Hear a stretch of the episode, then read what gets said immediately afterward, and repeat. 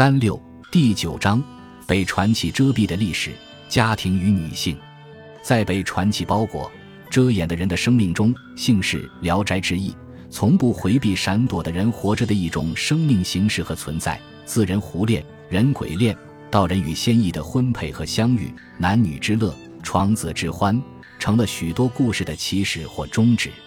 似乎在这数百的爱恋小说中，许多时候人物存在的目的就是为了性，为了人世一场中的活着与性爱。性在《聊斋志异》的写作中，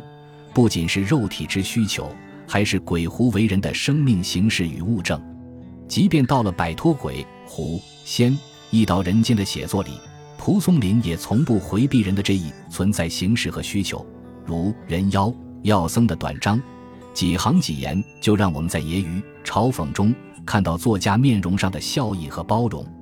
正是有这样的微笑和包容，我们才可以看到南妾、韦公子、黄九郎、风三娘等小说在性、延展至同性爱恋的写作和笔触，沿此去理解传奇下的现实真实时，我们才可以理解衡娘、孙生、天宫、韦公子这样直面人的性生活的写作和意义。韦公子和天宫，前者恶咒了韦公子的淫乱和无度，后者讽刺了权贵富豪家女性劫掠男性为性奴的荒淫和无耻。然而，却在这两篇小说里，蒲松龄却也同时写出了人的需求来。尤其在《天宫》小说中，其貌是批判的，而实则写了他们的为人之需求。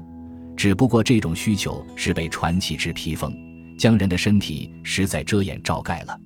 如此到了孙生衡娘的故事里，作家看似写了夫妻妻妾在性生活中的冷疏、争宠的破碎和得失，但却更深层地表现了性，既是人的实在生活的一部分，也是人的深层生命的一部分。它既是传奇遮掩的生活的真实和实在，却也同时是用传奇的方式展示了一种更真实的人的存在和需求。